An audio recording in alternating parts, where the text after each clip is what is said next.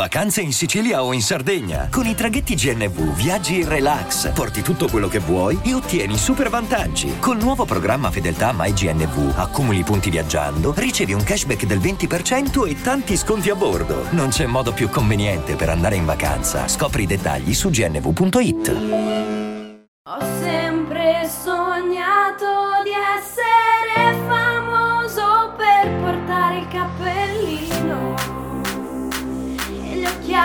corazón.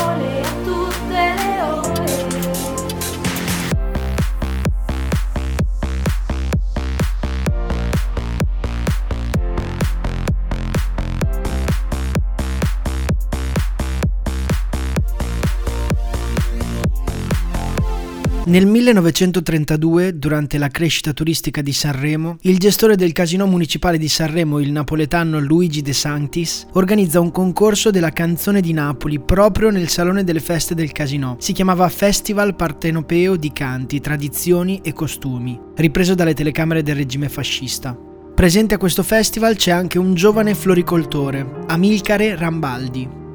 Roberto Benigni in apertura al 73 Festival di Sanremo. Tutto è cominciato negli anni 40, 46-47. Una persona di genio, si chiamava Amilcare Rambaldi, un fioraio di Sanremo, che per rilanciare il commercio dei fiori e il turismo in questa meravigliosa regione che è la Liguria si inventò una gara canora per vedere se qualcuno ne avrebbe parlato, magari qualche giornale e se qualcuno sarebbe quindi venuto. Ecco, precisamente siamo nel 1945 e appunto Amilcare Rambaldi, ex partigiano, viene incaricato dal Comitato di Liberazione Nazionale di ideare degli eventi per rilanciare l'economia del nostro paese. Propone quindi di organizzare un concorso di canzoni italiane nel Salone delle Feste del Casino di Sanremo, anche avendo in mente il festival organizzato da Luigi De Sanctis anni prima. La proposta in prima battuta però viene bocciata per mancanza di fondi e perché nel frattempo era già partito il Festival della canzone italiana di Viareggio. Viene poi ripresa l'idea del Festival di Sanremo da Pier Bussetti, nuovo gestore del casino che, vedendo il successo del Festival di Viareggio, chiama Rambaldi e gli propone di riprendere l'idea del festival. Così il 29 gennaio 1951 si tiene la prima edizione del Festival di Sanremo nel Salone delle Feste del Casino. Di nuovo Benigni.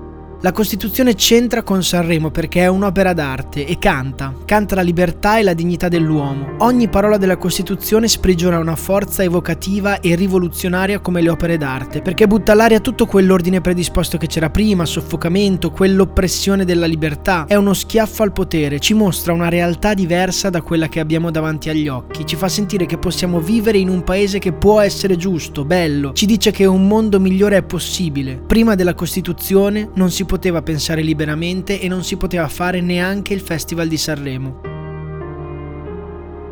Ecco il motivo per cui oggi siamo qui a raccontare questa storia, per provare ad andare più a fondo di com'era in quegli anni la partecipazione al Festival di Sanremo, di come era percepito e vissuto. Sono andato ad incontrare Edda Montanari, una delle prime romagnole ad aver partecipato al Festival di Sanremo, precisamente all'edizione del 1962. Ho trovato una signora brillante, elegante, cortese e raffinata che mi ha accolto come fossi suo nipote. È stato un incontro illuminante che mi ha anche mostrato come la vita possa essere vissuta con gioia e letizia rispetto a tutte le cose che accadono. Edda Montanari è nata a Lugo nel 1940 e cresciuta a Cesena. La prima domanda che ho fatto a Edda è di raccontarmi chi è Edda Montanari e di come è arrivata prima al Festival di Castrocaro e poi al Festival di Sanremo.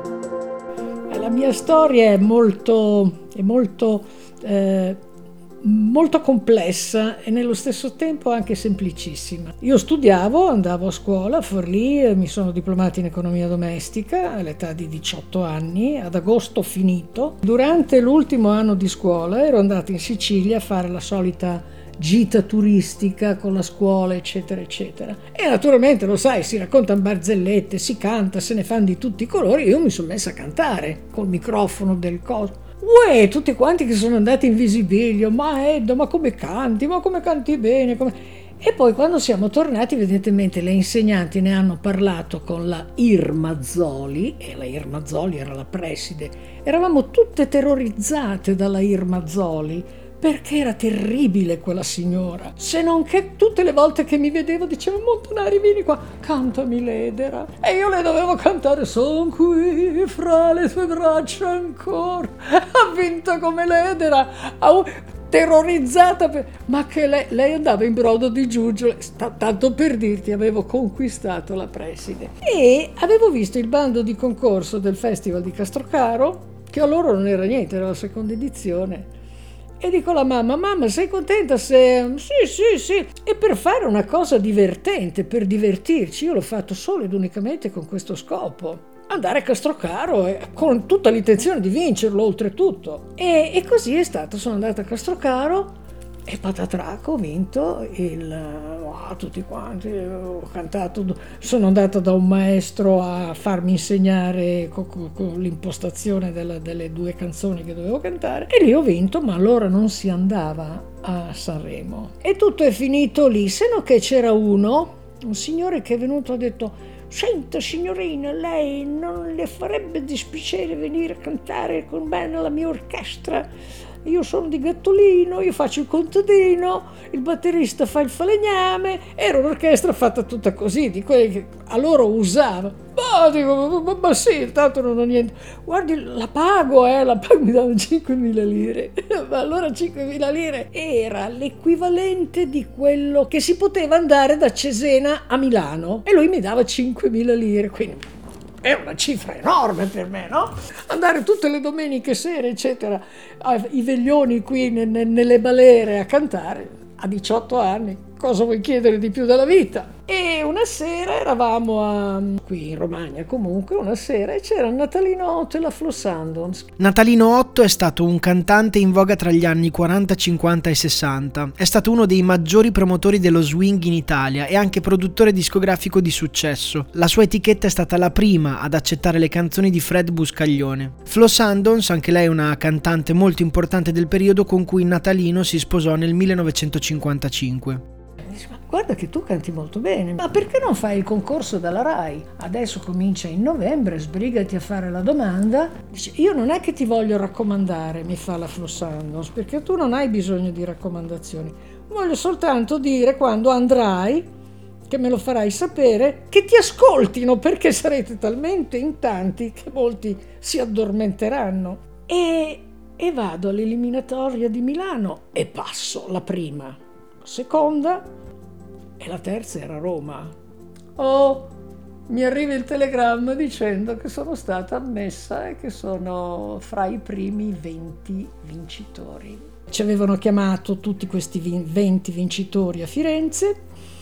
Eh, ero lì già da quattro giorni quando vedo un giorno un grande scompiglio, cosa c'è, cosa non c'è, ah, c'è il maestro Razzi, il direttore generale della RAI, ah, dice sta mandando via un fracco di gente.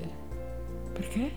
Perché non sono, non sono voci nuove. Io, bella tranquilla, figurati, avevo, avevo, eh, avevo studiato, non avevo fatto niente, più dilettante di me non c'era nessuno. E invece ha cacciato via anche me. E mi ricordo che sono stata molto molto ironica, di lì ho scoperto che sono capace di grande ironia, perché a un certo punto al maestro Razzi, direttore generale della RAI, gli ho detto, ah dice, lei non è più una voce nuova. E là! Ma dico, se ho smesso di cantare l'altro giorno, ho fatto il festival... Ma dice, al festival di Castrocaro quanta gente c'era? Ma dico, saranno state 200-300 persone, ma, ma non era così pieno, dico, ma Dice lei per quelle persone lì non è più una, è più una voce nuova. E ho girato le terghe e me ne sono andata. E fu lì che mi portarono alla Fonit Cetra e mi fecero il contratto. Fecero il contratto come cantante e e lì ho cominciato a decidere dei dischi. La Fonit Cetra era un'etichetta nata nel 1957 dalla fusione di due case discografiche, la Cetra, che era azienda di Stato di proprietà della RAI, e la Fonit di Milano. Entrambe le etichette erano molto rilevanti nel dopoguerra. La Cetra aveva artisti come Nilla Pizzi e Claudio Villa. La Fonit invece per esempio aveva Natalino Otto e Domenico Modugno. E con la fusione oltre a questi nomi negli anni successivi la Fonit Cetra ha prodotto il quartetto Cetra, Sergio Endrigo, Raffaella Carragino, Paoli, Mia Martini e tantissimi altri. Ecco, tra questi cantanti c'è anche Edda Montanari. Ho fatto il festival di Zurigo, che però è accaduto che in Italia trasmettevano L'idiota di Dostoevsky e purtroppo si sono collegati, l'Italia si è collegata in ritardo, io ho già cantato e in Italia non mi ha visto nessuno. e lì è stato un po' un guaio. Ho fatto sei mesi a Torino in radio. Cantavo tutti i giorni, mi sono fatta le ossa. Ho cominciato ad imparare come si fa a cantare con una grande orchestra dietro alle spalle. Imparai moltissimo in quei sei mesi di radio Torino. E poi dopo venni ad abitare a Milano e una mattina suono il telefono, vado al telefono, chi è chi non è? Sono Teddy Reno. Che io sono Maria Meneghini Callas. No, no, sono Teddy Reno sul serio. e poi sentì dalla voce che era veramente Teddy Reno. Teddy Reno è un cantante, anche lui discografico classificato secondo e terzo nelle edizioni di Sanremo del 53 e 54. Marito di Rita Pavone. Per anni ha lavorato in Rai sia in radio che in tv e proprio Teddy Reno quell'anno è l'organizzatore di Sanremo nel mondo, che non è il Festival di Sanremo, ma è un Sanremo itinerante in tanti paesi in giro per il mondo. Mi dica, dico mi scusi, ma mo, dico degli amici che mi prendono sempre in giro, mi fanno degli scherzi, pensavo che fosse il solito scherzo. No, no, no, no, dice, sono veramente io che ho bisogno di una cantante perché sto allestendo il Saremo nel mondo, mi mancano dei cantanti, mi hanno detto che lei è molto brava, io non la conosco, però mi fido e se lei è pronta a partire. Dico subito, quando è che si va? Ah, dice, si parte a mezzogiorno. A mezzogiorno io ero alla stazione centrale per prendere il pullman insieme a tutti quanti loro per partire per Parigi e ho debuttato a Parigi davanti a 8.000 persone cantando una canzone senza saperla era Non mi dire chi sei ed era una canzone molto difficile.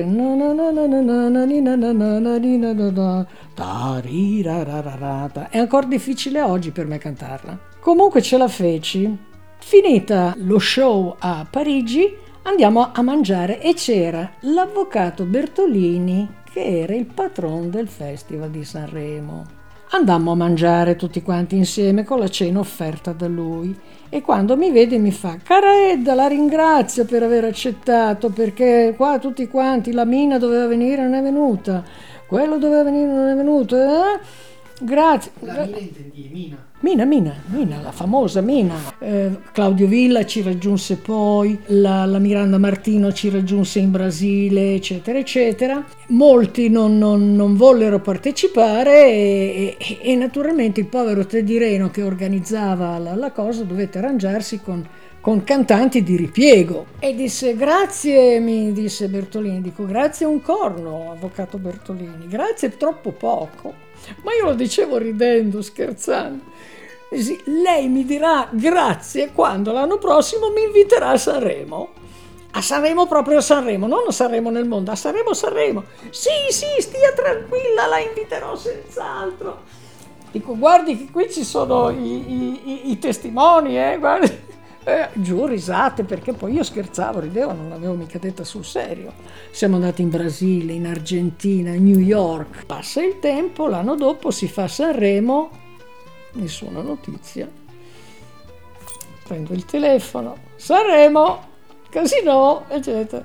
Avvocato Bertolini? Sì, sono io. E io sono Edda Montanari. Lei mi aveva fatto una promessa. Uh! Adesso ci penso io, non si preoccupi. Alle due e mezza mi telefona la segretaria di Navarra, Navarra era il direttore della Foni, e mi fa, signorina Edda, ho una gran bella notizia da darle. E io le faccio, vado a Sanremo.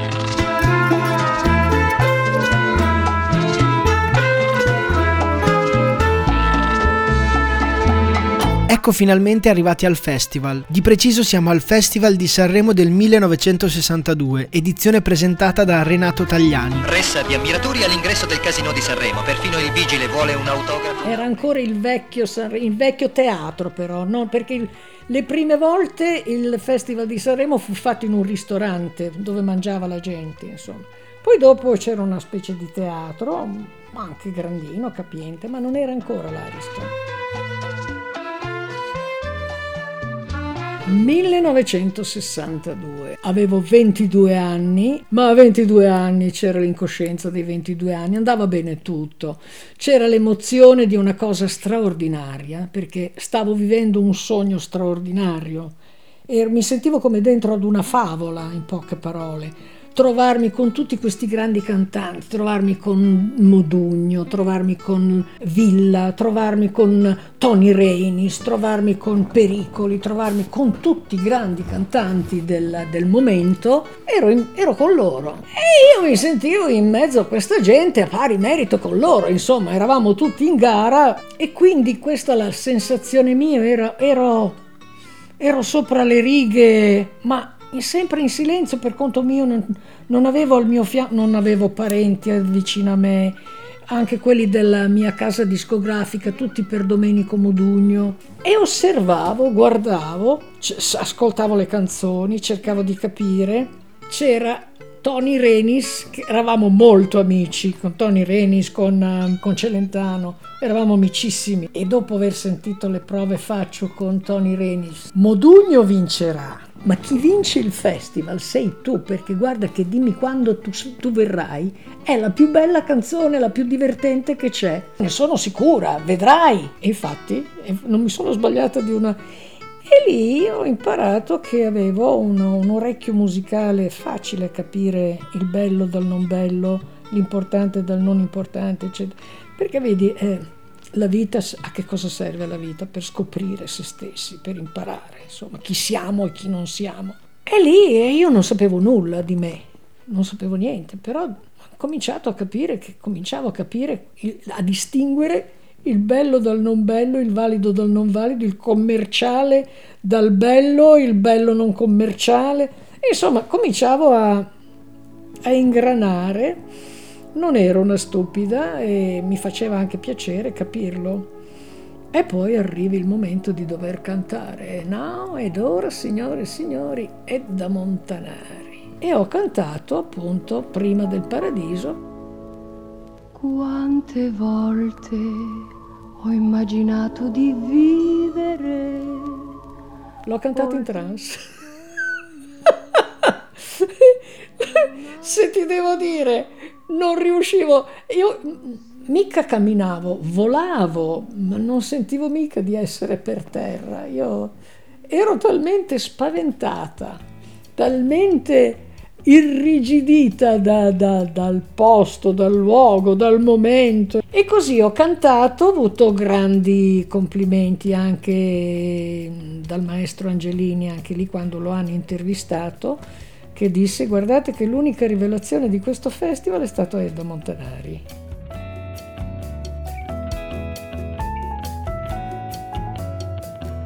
Allora ho chiesto a Edda che cosa è successo dopo Dopo il festival niente, è rimasto che, che ho, ho, cantato per l'Italia, destra e sinistra, ho fatto il festival di Saint Vincent, era un festival internazionale dove ognuno di noi cantanti italiani dovevamo cantare una canzone straniera. A me capitò Non je ne regrette rien della Piaf e te l'ho cantata, felice perché oltretutto amavo quella canzone in un modo straordinario e feci le prove. Durante le prove, ospite d'onore, c'era Juliette Greco. Era la cantante dell'esistenzialismo, la musa dell'esistenzialismo, era, era famosissima. E ascoltava, la, ved- la vedevo laggiù perché aveva i capelli neri, tutti neri. Vedo che si alza avevo finito di cantare, di fare la, le prove.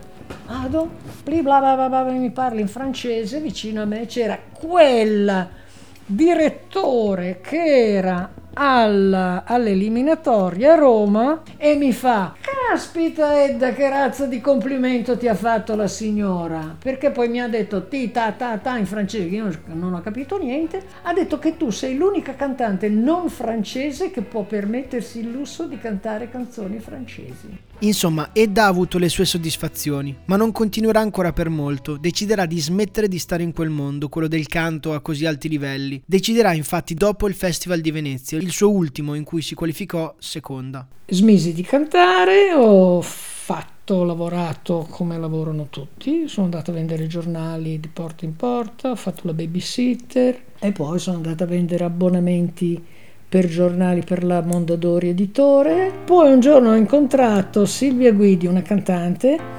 Cosa fai, cosa non fai? Ah, io canto sulle navi. Ah sì? Ah, vado in giro per il mondo. Ma si può? Eh, come no, fai così, fai così, ho fatto la domanda e sono partita e mi sono imbarcata per 12 anni ho cantato sulle navi. Sono stato con Edda due ore e le sono grato profondamente per avermi fatto respirare quell'atmosfera, quell'aria di Sanremo anche se non ci sono mai stato. Per me cantare era molto bello, molto bello cantare. Ne possono capitare di tutti i colori e quindi hai paura, ma quando incominciavo a cantare io trovavo che era la cosa più bella del mondo perché ti senti di una potenza dentro. È, è, un effetto molto strano. È come se tu ti spersonalizzassi, diventi qualche cos'altro. Dura poco quanto dura una canzone, una canzone dura tre minuti e mezzo, una roba del genere così. Ma in quel momento lì ti senti veramente un padre eterno, ti senti, una, ti senti creativo. Cosa significa cantare? Cantare significa che diventi un altro, diventi un qualche cosa che sei ciò che tu profondamente sei. È un uscire da te, ma esci più che mai quello che sei in profondità. È l'anima che viene fuori. Diceva Federico Fellini, la musica è pericolosa, bisogna ascoltarla con una corazza, con uno scafandro, le sue radiazioni sono letali, ti entrano dentro e ti lacerano. Questa è la citazione che ci ha ricordato Benigni la prima sera del festival. E poi ancora. La musica, l'arte più ineffabile, inafferrabile, che ci convince dell'idea che la cosa più importante è sempre quella che non si vuole dire, perché la musica è la regina, perché tutte le arti tendono alla musica. A volte la musica leggera viene relegata e gli viene assegnato un posto piccolo nella storia dell'arte e della musica, appunto. È un errore tremendo perché la musica leggera ha un posto enorme nella storia sentimentale dell'umanità, nella storia sentimentale di tutti noi italiani. Buon Festival di Sanremo a tutti. Grazie dell'ascolto.